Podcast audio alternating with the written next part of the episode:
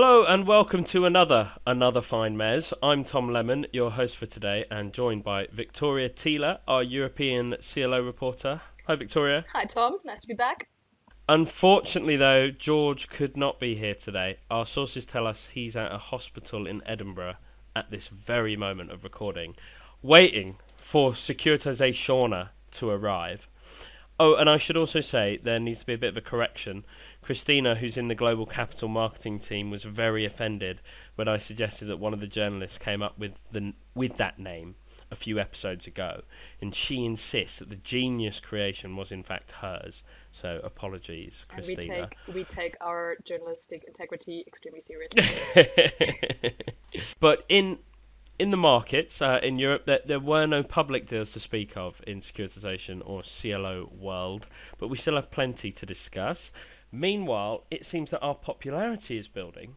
We had our first public comment of support on LinkedIn from Michelle at Investec. Uh, does this mean Victoria that she gets like number one fan status? Um, like... I, th- I, think she might, but but I have to say I also got our first our first complaint. Um, we're, we're causing disruption to people's listening patterns. Um, I was having coffee with a banker earlier this week, um, and he said he subscribed to our podcast, and now it's ruining his favorite Formula One podcast because um, every time he tries to listen to it, the app will always cue our episodes next. Um, so we're we're destroying people's weekends. yeah, and and if you and if you really want to be number one fan, George has told me that he plans to use the podcast for the next few weeks. Um, to start sending his newborn to sleep when he's all right. now, no it's, now it's getting ridiculous. Um, it's getting ridiculous. Yeah. Can we can we just talk about security? yes. Okay. let's go. um, okay, let's let's start with your story actually, um, because you wrote a US story um, about CLOs that is probably interesting for our European listeners as well. So don't switch off now, because it's talking about captive equity funds, and they were basically the main reason that many deals got done recently at all. So so what's happening there? Yeah, they, I mean they have been. So captive equity is is basically when the CLO manager's company or fund also has a separate fund that that takes control of the whole of the equity in a CLO. Um, and that means that the CLO manager has total control essentially about how they want to run it. Um, and and uh, the people who invest into those captive funds, known as limited partners or LPs, they're often like pension funds or insurance funds. Um, they're getting a bit fed up with the returns in, in this equity. They're, they're not particularly happy, um, and as a result, they're they're they're sort of now going to to these very specialised, dedicated third-party equity CLO funds, and um, and and they believe that they're winning the argument, and that captive funds are sort of slowly losing losing a bit of their bit of their shine, shall we shall we say? Right. I think that's really interesting because um, I feel like right now it's just accepted generally that captive equity funds is just like what's keeping the market alive right now, and there hasn't really been talk about the sort of more controversial elements of it. So, um, can we maybe just like drill a little bit deeper into whose interests are in conflict here? Yeah. So, so the reason they've been able to keep the market going, um, these sort of bigger, generally bigger CLO managers um, I remember someone calling them in Europe a few few months back uh, programmatic issuers. Is that they they can almost print irrespective of market conditions because they they don't have to worry too much about the equity investor because they are the equity investor, you know, or their company is, yeah. and so if the ARB isn't working like it hasn't done for quite some time now, so AAA's get wider and and you just squeeze the equity, and you go, oh, sorry guys, I know it was fifteen percent last year, but it's going to be eight this year. Tough, nothing you can do. and the CLO AAA investors, which make up the bulk of the of the CLO, and are almost always, you know, a, th- a third party investor, if you like. They they take the wider spreads, which is why we saw you know spreads blow out above 200 basis points on the AAA's, and, and they still haven't really come down. So the conflict of interest that's happening is that what's good for a CLO manager is not necessarily what's good for the the end investor, the LPs in the equity. Um, they they lose out, so they're getting squeezed. They're not getting exactly what they want, um, and no one's really fighting their corner because the fund you've put money into is also the CLO manager who's sort of not really that concerned about you. Um, and then on top of that, the real thing for the for the CLO manager and his firm and his boss, if you like, is to say, well, I'm creating a big fat management fee stream for you. Forget the equity. No one cares. We're we're not. We're, I'm not worried about that as a CLO manager. My job as a CLO manager is to make sure there's a consistent fee stream. I'm printing four deals, five deals, six deals a year, and everyone's happy on that side. Of course, the people who aren't happy are are the LPs in the captive fund, and and yeah, they're sort of they. It sounds like they're beginning to to move with vote with their feet. Yeah, but like about about that, um, I thought there was one really really interesting line or quote in your article um, regarding that sort of their ability to vote with their feet because somebody you spoke to tied this in with um, sort of the private equity, private credit boom, um, and that sounded like there was like quite juicy potential for Yes. um, some interesting developments in there. Yeah, so uh, I mean, I would love to find out more about this actually, and if anyone does know anything else, um, that would be great. Uh, if you got in touch with me off record, no problem. Anonymous, no problem. Um, but basically, he said that he's hearing stories of these LPs being told by their by their CLO firm that they that they invest in, or the captive fund that they invest in, um, that if they want access to the big private credit fund that they've got, and if they want access to the big private equity fund that they've got, well, they've got to put a little bit of cash away in the captive fund as well. And I mean, that certainly sounds like strong arming. I don't know if it's illegal. That sounds illegal. It, it probably is. Um, I, you know, I, I don't know for sure, but it's Yeah, certainly. So any lawyers? yeah, any lawyers know if that's illegal. That would be nice, just just to confirm. Someone can just like comment when we post it on LinkedIn. Just say yes, Exactly. it's illegal, idiot. Um, of course, it's illegal, Tom.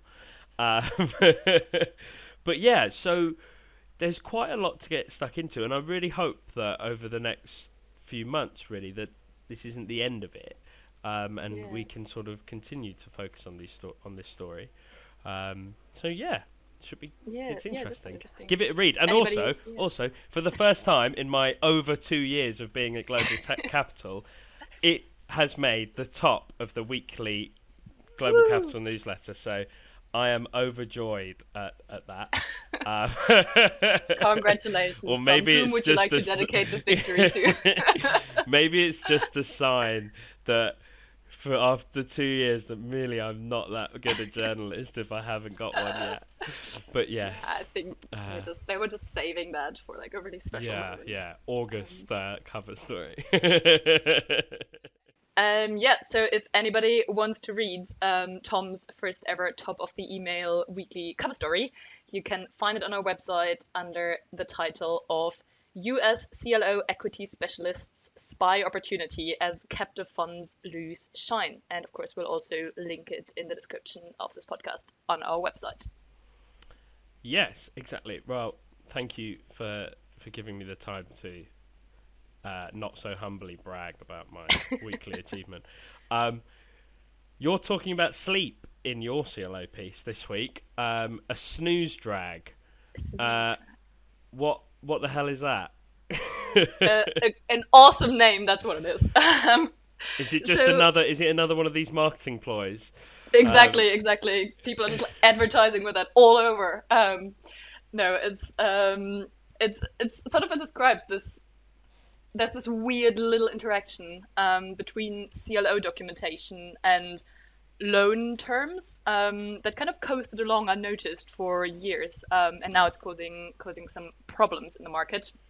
So I'll try to keep this short. Read the article for like a full explanation of this. Um, but basically, if a borrower wants to extend the maturity of a loan, they need approval from lenders to do an A and E deal, like amend and extend. Um, and a lot of loan investors are CLOs. Um, so a CLO manager who's outside of their reinvestment period should focus on paying back debt holders and not really get lo- loans with longer lives into the portfolio. So most of CLO documentation says they can't vote yes on those A&E deals, but it doesn't force them to vote no. Um, so they can basically just snooze it um, and abstain. The thing is, though, um, in many A&E deals, abstaining is counted as consent. Um, so like silently saying yes. So in that case, the CLO manager just gets dragged along and gets the amended loan with a longer maturity into their portfolio anyway. And in the past, that didn't really cause issues because when the market was better, if the CLO manager didn't want to wind down a deal um, after the reinvestment period, they could just reset it and start over with the reinvestment period. Um, and the debt holders can just choose if they want to stay involved um, etc. But right now, resetting isn't really attractive for the manager because spreads have Yeah, um, gone up so much. Exactly, the ARB. Um, feel like we should like keep count how many times a week we write or say that the ARB isn't working. Yeah. Um, For how Uh, many years? exactly, exactly. Um, Get that woman. You see that that gif of that old woman. It's like it's been eighty-five years. That's Titanic, isn't it? yes. um, yeah. So so please please don't let this market end like that movie. Um, anyway, uh, so yeah, the ARB isn't working. So uh, there's there's not really resets and it's not really attractive for people to wind down their deals. Um, so right now there's a lot more CLOs that are just coming to the end of their reinvestment period, um, and at the same time there's almost no loan supply, um, like in the primary loan market. So the only activity that we're seeing really is coming from A and E deals right now. Um, so kind of both of those things together mean that CLO managers are really tempted to use their flexibility in those A and E deals to get dragged along, even if they aren't supposed to. Um, and yeah, now that's really, really starting to piss off some AAA investors who just want their money back um, from those old deals and just invest in those new deals where they can get 180 basis points. Um, yes, and so I, I guess this, this this isn't in and of itself. It's not a particularly new phenomenon. This, you know, A and E, yeah. um, poor loan supply. It's been going on a while, but but your piece really looks forward and it's saying, well, what what could change? Yeah, exactly. So, um, especially some lawyers say they've been sort of discussing this since the beginning of the year, but it's only in sort of recent weeks really come up to like investor attention that this is going on. Um, and right now, AAA investors hold a lot of power, right? Um, because like it's, it's a buyer's market, um, and they're the biggest buyers of debt. Um, know, and no one cares about the equity exactly because there's also like yeah for equity investors it's actually good to agree to those A and E deals but right now um, there's not really third party equity in deals. Um, so a CLO manager doesn't really have to weigh and balance those influence like those two he's not sitting between those two chairs. Um, so that gives AAA investors even more power um, is what some people say. Um, yeah so I've spoken to some of them um, CLO managers and AAA investors and they're like they say that they kind of want to push for in new in new CLOs that get launched. Um, they're going to look at the docs and try to make sure that if you're outside of your reinvestment period, you you have to say no to an amend and extend deal. Um, so they're taking quite a tough stance there. Um, I'm wondering if that's just because that's what they start on in the negotiations, um, and then they're going to soften a little bit. Because when I talk to like lawyers and rating agency guys, they tend to be a bit more nuanced in their expectations. Um, so they sort of expect that it's going to come out with more transparency. Um, so CLO managers have to lay out the exact criteria when they would snooze something and allow it to be dragged along, um, or they might, yeah, um, or they might sort of talk to their note holders a little more beforehand. Um, so yeah, t- to be fair, we haven't seen like even though there is a bit of um, noise about this um, from people I've spoken to. We haven't really seen any changes to documentations of deals that are in the market right now or have recently been priced, so like Onex um, and Bridgepoint and so on. Um, but they do they do expect that to happen going forward. Yeah, I mean it's it's also not like you know, okay, like you say, AAA investors might feel quite powerful right now that they that they hold all the cards, but it you know as everything in life, I suppose it, it, it ebbs and flows, and so just because Yeah, you're exactly. holding those cards at the moment doesn't mean you're going to be holding them in six months, twelve months, Exactly. and and also the fact that this is a problem right now doesn't mean it's going to be a problem forever because it's sort of an issue because of the very specific market circumstances we're in right now. but could be Um, good to just shore up a few. Uh, Make hay while the sun shines, you and but so you're saying there'll be documentation change. Is it possible that there'd be regulatory change as well?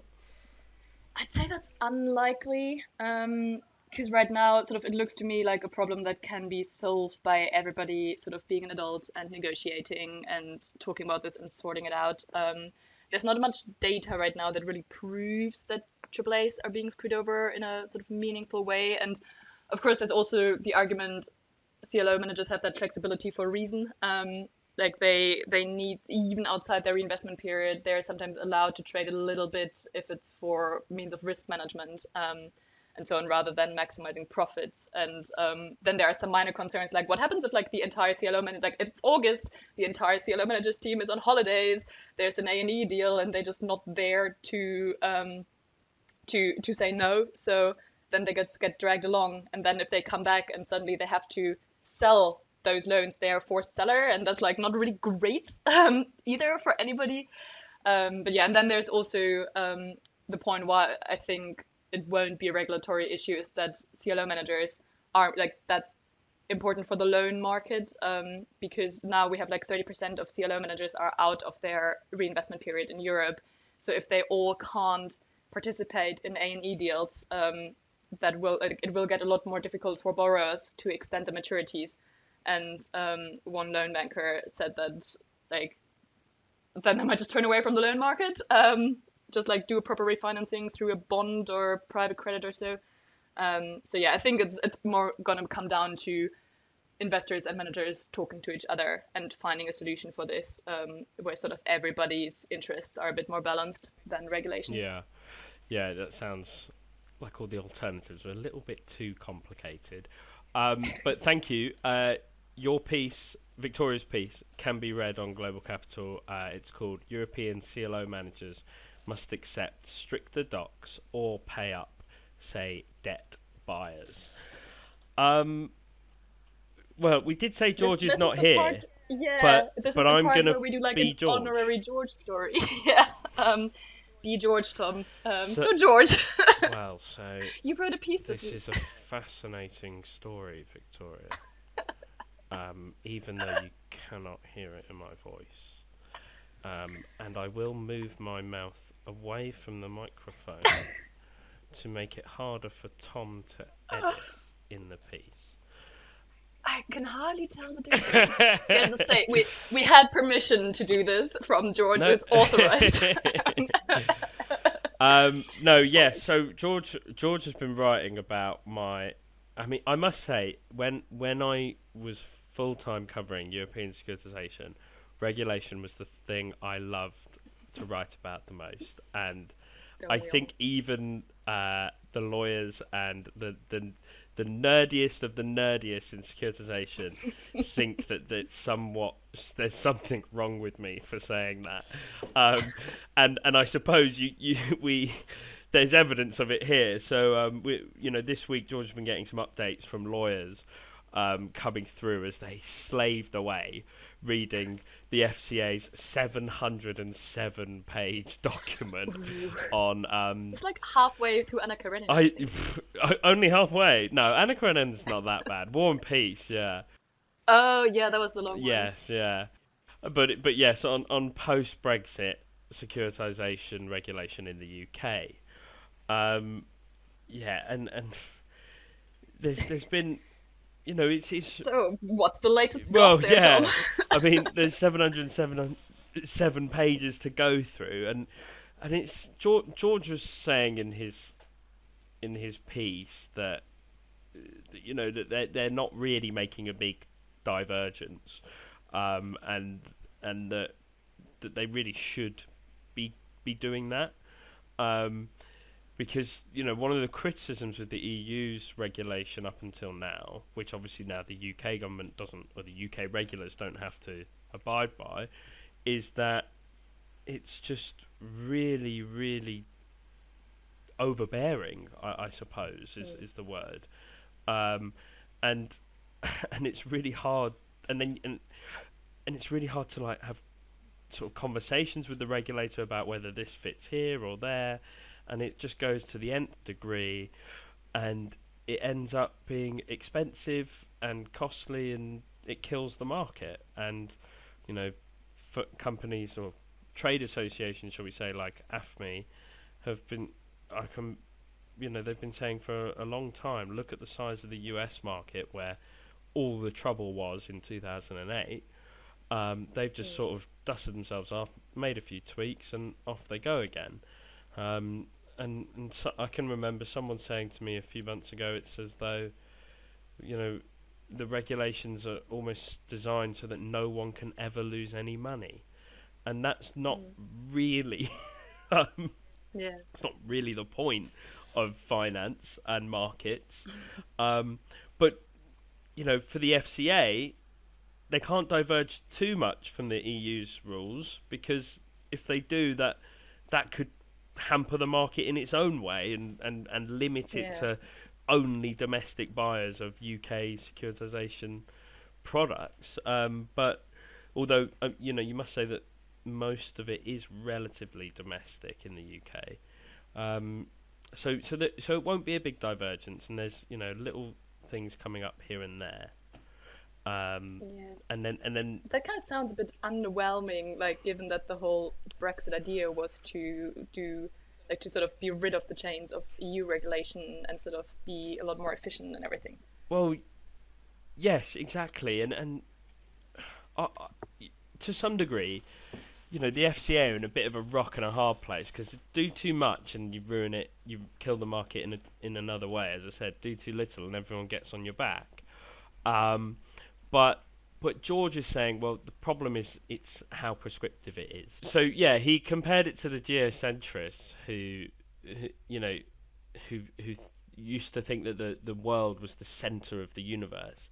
And every time more evidence came uh, into their remit that was sort of against that, they would just tweak it and tweak it and tweak it and tweak it and just turn and turn and turn um, in infinity uh, until they sort of eventually. But and and you know, George is saying, well, the problem is that maybe if you're tweaking it so much, the reg it's not quite right. The regulations as a whole, and you should start afresh. And I think in uh, uh, privately to me, he said what what the market really needs is a is a Copernicus like figure who Oh. who blows it all up and starts afresh and says right, this is how it's going to work. Um, unfortunately, though, it doesn't seem like we're um, we're going to go down that route.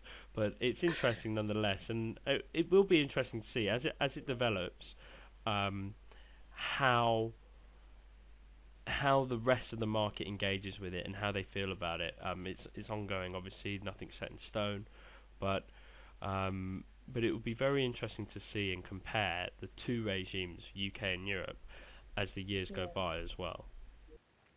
Yeah, definitely, and we'll keep an eye on it for everybody. I also think people just got the director's cut of the story, didn't they? Because that metaphor didn't actually make it into the final piece. Um, Yes, yes. Well, he sort we were sort of working out how to do it and ended up not being there. But um, he does Yeah. mention the geocentrist, and he does ma- mention uh, a metaphor with uh, going to the shops, and there's some chlorine Oh. chlorine washed chicken in there for you uh, to to have a nibble on.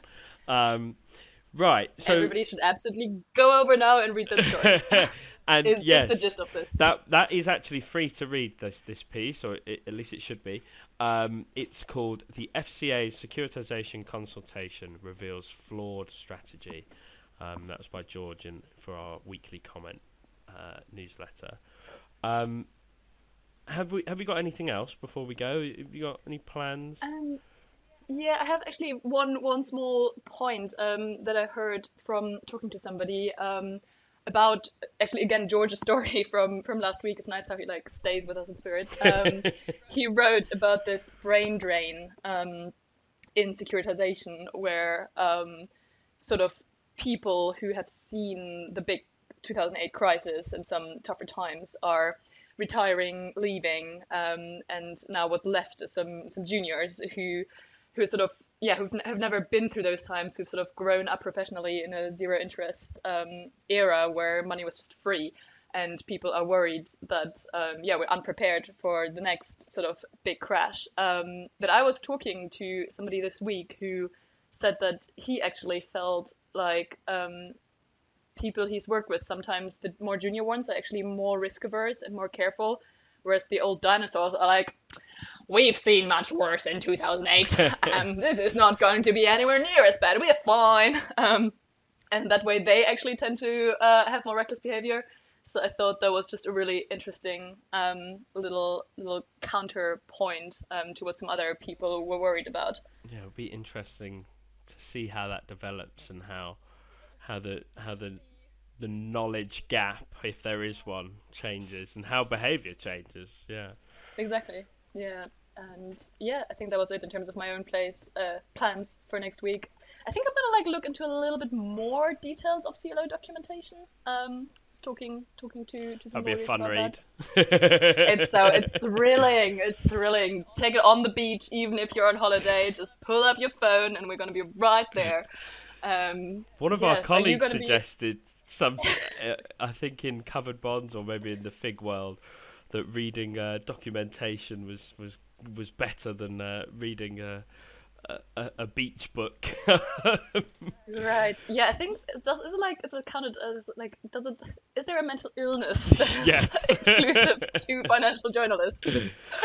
Right, I'm afraid that's it for this week. Um, hopefully, in the next episode, we will have a real battle on to be the number one, another fine Mezz fan, um, with Securitize Shauna to tell you about.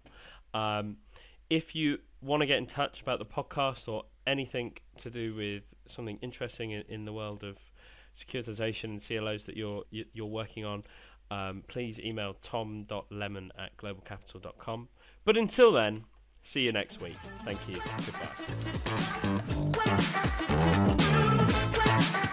Goodbye.